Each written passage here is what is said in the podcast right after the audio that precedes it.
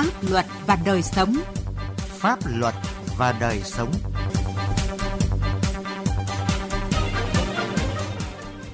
Xin kính chào quý vị và các bạn. Mời quý vị và các bạn cùng nghe chương trình Pháp luật và đời sống với những nội dung sau. Công tác xây dựng pháp luật năm 2022, những đổi mới mang tính đột phá.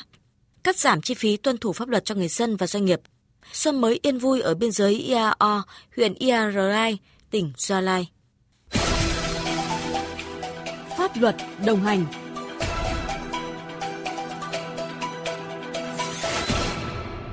Thưa quý vị và các bạn, trong những năm qua, công tác xây dựng pháp luật đã có nhiều chuyển biến tích cực, tiến độ xây dựng thông qua các dự án luật pháp lệnh được đẩy nhanh hơn, chất lượng các văn bản pháp luật cũng được nâng cao. Tuy nhiên, theo các chuyên gia pháp lý và người dân thì hoạt động xây dựng pháp luật vừa qua vẫn còn những hạn chế nhất định. Bài viết của Tiến Anh, phóng viên Đài Tiếng nói Việt Nam đề cập nội dung này.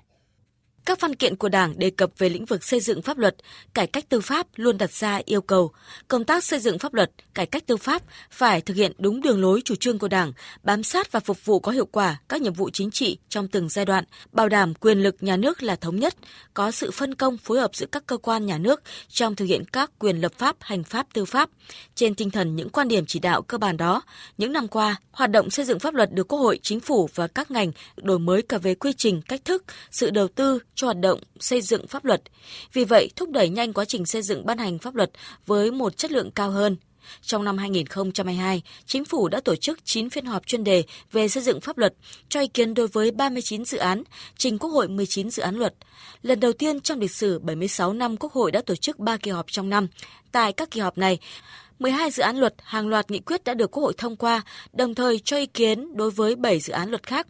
Phát biểu tại phiên họp bế mạc kỳ họp bất thường của Quốc hội đầu năm 2023, Chủ tịch Quốc hội Vương Đình Huệ khẳng định, trong năm 2022, Quốc hội, Ủy ban Thường vụ Quốc hội, các cơ quan của Quốc hội, Hội đồng Nhân dân các cấp tiếp tục có nhiều đổi mới, nâng cao chất lượng hiệu quả hoạt động cả về công tác lập pháp, giám sát và quyết định các vấn đề quan trọng của đất nước và ở các địa phương. Quốc hội, Chính phủ, Tòa án Nhân dân tối cao, Viện Kiểm sát Nhân dân tối cao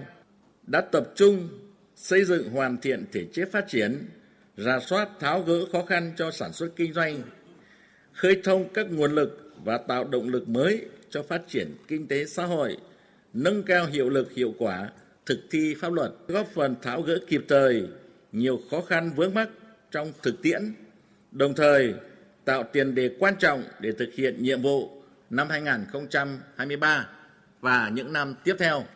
Bàn về công tác xây dựng pháp luật vừa qua, nhiều chuyên gia pháp lý và người dân đều có chung nhận xét chúng ta có đột phá mạnh hơn trong xây dựng ban hành thể chế, sự phối hợp giữa các cơ quan soạn thảo, thẩm định đã có nhịp nhàng hơn, trách nhiệm hơn. Trong xây dựng ban hành pháp luật đã thực sự quan tâm hơn đến đánh giá tác động chính sách và thể hiện những sự phản ứng chính sách mau lẹ. Năm 2022, không những số lượng văn bản pháp luật do các cơ quan thẩm quyền ban hành tăng nhanh, chất lượng cao hơn mà điều có tính đột phá hơn đó chính là chúng ta đã đầu tư nhiều hơn cho công tác xây dựng pháp luật, đặc biệt là Quốc hội cũng như chính phủ đã có những sáng kiến, phản ứng chính sách nhanh nhạy khi ban hành những nghị quyết, kịp thời tháo gỡ những điểm nghẽn về thể chế. Chúng ta tiến hành xây dựng một hệ thống uh, luật pháp nhiều về số lượng và chất lượng của việc xây dựng uh, pháp luật thì cũng được nâng dần lên và qua uh, các cái uh, hoạt động xây dựng pháp luật thì các đại biểu quốc hội đã rất quan tâm tới cái việc là đánh giá về tác động của các chính sách đưa vào luật. Công tác luật pháp vừa qua thì cũng đã có rất nhiều cái cải tiến rất là dân chủ rất là cởi mở và rất lắng nghe những ý kiến đóng góp. Và tôi thấy rằng là rất nhiều những ý kiến mà trái chiều thì đều được đưa ra lấy ý kiến rất công khai, rộng rãi để đi đến một cái quyết định nào mà mang lại một cái tác động là tốt nhất. Phó giáo sư tiến sĩ Hoàng Thế Liên, nguyên Thứ trưởng Bộ Tư pháp cho rằng, những thành tựu trong xây dựng ban hành văn bản pháp luật thời gian qua đã tạo ra tiền đề hết sức quan trọng của việc xây dựng nhà nước pháp quyền sâu chủ nghĩa Việt Nam, nhưng vẫn còn đó những hạn chế nhất định, Trước hết là các văn bản pháp luật về phân cấp, phân quyền, cơ chế kiểm soát quyền lực, phòng chống tham nhũng chưa rõ ràng, chưa thực sự đảm bảo được tinh thần mà Đảng và Nhà nước đã đề ra, đó là làm rõ tất cả các quyền lực thuộc về nhân dân. Nói nhà nước công quyền trước là phải nói đến tính chính danh của nhà nước cái đã. Mà muốn bảo đảm tính chính danh nhà nước thì phải bảo đảm nguyên tắc chủ quyền nhân dân. Càng chính danh thì danh chính thì ngôn nó sẽ thuận hơn và dân sẽ đồng lòng hơn do đó không phải là vị trí của pháp luật mà chất lượng pháp luật phải tính đến chỉ có pháp luật mới làm được,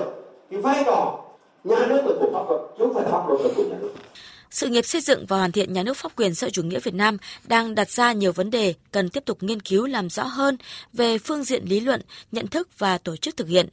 Trong thời gian tới, cần tiếp tục thể chế hóa một cách minh bạch, đồng bộ, hiệu quả hơn cơ chế phân công phối hợp và kiểm soát quyền lực nhà nước giữa các quyền lập pháp, hành pháp, tư pháp giữa trung ương và địa phương một cách hợp lý nhằm phát huy đầy đủ hiệu lực hiệu quả trách nhiệm của mỗi quyền, đẩy mạnh hoạt động xây dựng pháp luật theo chiều sâu, đảm bảo có một hệ thống pháp luật đồng bộ, minh bạch, hiệu lực và hiệu quả trong việc điều chỉnh các quan hệ xã hội. Thưa quý vị và các bạn, trong những năm gần đây, chúng ta đã tập trung cao cho cải cách thể chế và cắt giảm các điều kiện kinh doanh, các thủ tục hành chính không cần thiết, góp phần giảm chi phí tuân thủ pháp luật cho người dân và doanh nghiệp. Tuy nhiên, vẫn còn đó nhiều rào cản và thách thức đòi hỏi phải nỗ lực hơn nhiều. Đó là nội dung của cuộc phỏng vấn giữa phóng viên Đài Tiếng Nói Việt Nam với ông Đồng Ngọc Ba, Ủy viên Thường trực Ủy ban Pháp luật của Quốc hội. Thưa ông là ông đánh giá như thế nào về các giải pháp và kết quả giảm chi phí tuân thủ pháp luật cho doanh nghiệp và người dân trong thời gian vừa qua? Trong thời gian qua thì chính phủ, thủ tướng chính phủ và các bộ ngành thì đã à, chỉ đạo thực hiện rất là nhiều các giải pháp có thể nói là rất là quyết liệt, à, tích cực à, giảm cái chi phí tuân thủ pháp luật cho người dân và doanh nghiệp. Hàng năm ấy, thì chính phủ ban hành cái nghị quyết để mà thực hiện các cái giải pháp về tăng cường cái năng lực cạnh tranh quốc gia giảm các cái chi phí tuân thủ pháp luật.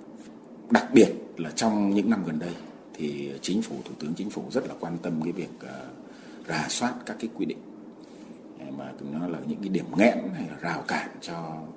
à, cái việc thực hiện các cái hoạt động đầu tư kinh doanh của doanh nghiệp kịp thời phát hiện những cái quy định mà nó trồng chéo mâu thuẫn không phù hợp với thực tiễn để mà có cái sửa đổi bổ sung thay thế thế rồi là chúng ta cũng có nhiều cái giải pháp đơn giản hóa thủ tục hành chính nhưng mà kết hợp với lại cái ứng dụng công nghệ thông tin để tạo cái cái, cái thuận lợi cho người dân à, đánh giá sơ bộ xong thì cái việc mà chúng ta đơn giản hóa thủ tục hành chính ấy, chúng ta đã tiết kiệm được khoảng 18 triệu ngày công lao động tương đương với khoảng 6.300 à, tỷ đồng trên một năm. Rồi việc mà chúng ta vận hành cái cổng dịch vụ công trực tuyến thì đã tiết kiệm khoảng 6.490 tỷ đồng trên một năm thế rồi cái việc mà chúng ta áp dụng cái trục liên thông văn bản quốc gia thì ờ, giúp tiết kiệm khoảng 1.200 tỷ đồng một năm. Tuy nhiên thì bên cạnh đó thì qua vẫn còn rất nhiều những cái hạn chế. À, thứ nhất là cái hệ thống văn bản quy phạm pháp luật của chúng ta. À, nó vẫn còn có những cái cổng cảnh rồi nội dung thì nó cũng vẫn còn có những cái trồng chéo mâu thuẫn rồi nhiều cái quy định thì nó vẫn chưa phù hợp với thực tiễn. Ừ, gây khó khăn cho người dân doanh nghiệp trong cái việc tiếp cận và và tuân thủ. Rồi một trong cái thực thi pháp luật của chúng ta thì nó vẫn còn có những cái những cái hạn chế dù có những cái kết quả nhất định và cũng uh, có những cái hạn chế như ông vừa phân tích thì đấy cũng là một trong những điều khiến cho người dân và doanh nghiệp họ vẫn băn khoăn về những cái kết quả thực tế trong cái việc mà cắt giảm chi phí tuân thủ pháp luật à, và cái lời giải cho những cái uh, hạn chế đó thì theo ông là gì để mà có thể là cắt cắt giảm mạnh mẽ hơn chi phí tuân thủ pháp luật cho người dân và doanh nghiệp và cũng nâng cao thứ hạng chỉ số B1 của chúng ta. Cái mấu chốt cái quan trọng là các cái bộ ngành địa phải nhận thức một cách đúng đầy đủ cái vị trí vai trò à, tầm quan trọng và cái nội dung cũng như yêu cầu của cái việc là cắt giảm chi phí tuân thủ à, pháp luật trong cái triển khai các cái hoạt động của mình đặc biệt là trong cái, cái xây dựng pháp luật. Cái việc mà tiết kiệm chi phí tuân thủ pháp luật ấy, thì nó phải được đặt ra ngay từ khi mà chúng ta thiết kế chính sách cũng như là khi mà chúng ta triển khai quy định ở trong các cái văn bản quy phạm pháp luật. Ờ, cái thứ hai là làm sao phải cắt giảm một cách hợp lý các cái điều kiện đầu tư kinh doanh rồi các cái thủ tục hành chính đảm bảo vừa là đáp ứng cái yêu cầu quản lý nhà nước nhưng đồng thời là tạo cái thuận lợi cho người dân cho doanh nghiệp. Thế thì theo ông là trong cái quá trình giữa xây dựng uh, các cái văn bản pháp luật và tổ chức thực hiện pháp luật thì cái yếu tố nào nó có tính quyết định nhiều hơn đến các cái chi phí tuân thủ pháp luật? Chất lượng của hệ thống văn bản quy phạm pháp luật và chất lượng của tổ chức thực hiện pháp luật nó là hai mặt của vấn đề nâng cao cái hiệu quả pháp luật. Đấy, không thể nói là cái nào quan trọng hơn cái nào. Thế nhưng mà trong cái điều kiện hiện nay của Việt Nam thì tôi thấy rằng gì? Về cơ bản là chúng ta đã có một hệ thống pháp luật đấy. Bây giờ cái trọng tâm ấy là chúng ta phải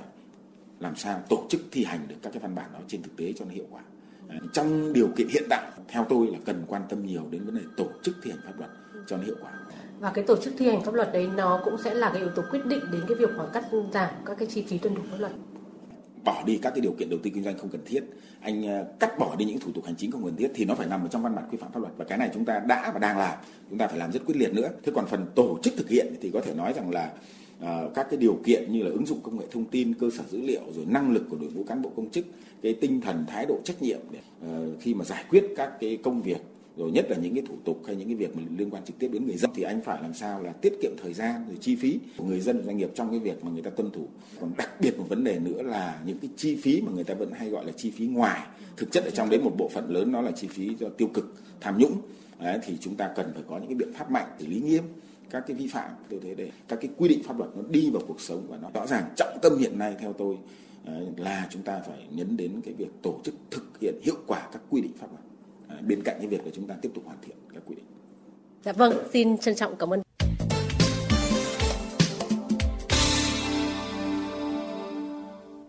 Thưa quý vị và các bạn, năm 2022 là năm nhiều thử thách với bà con Gia Rai ở làng Ca Long, xã biên giới Iao,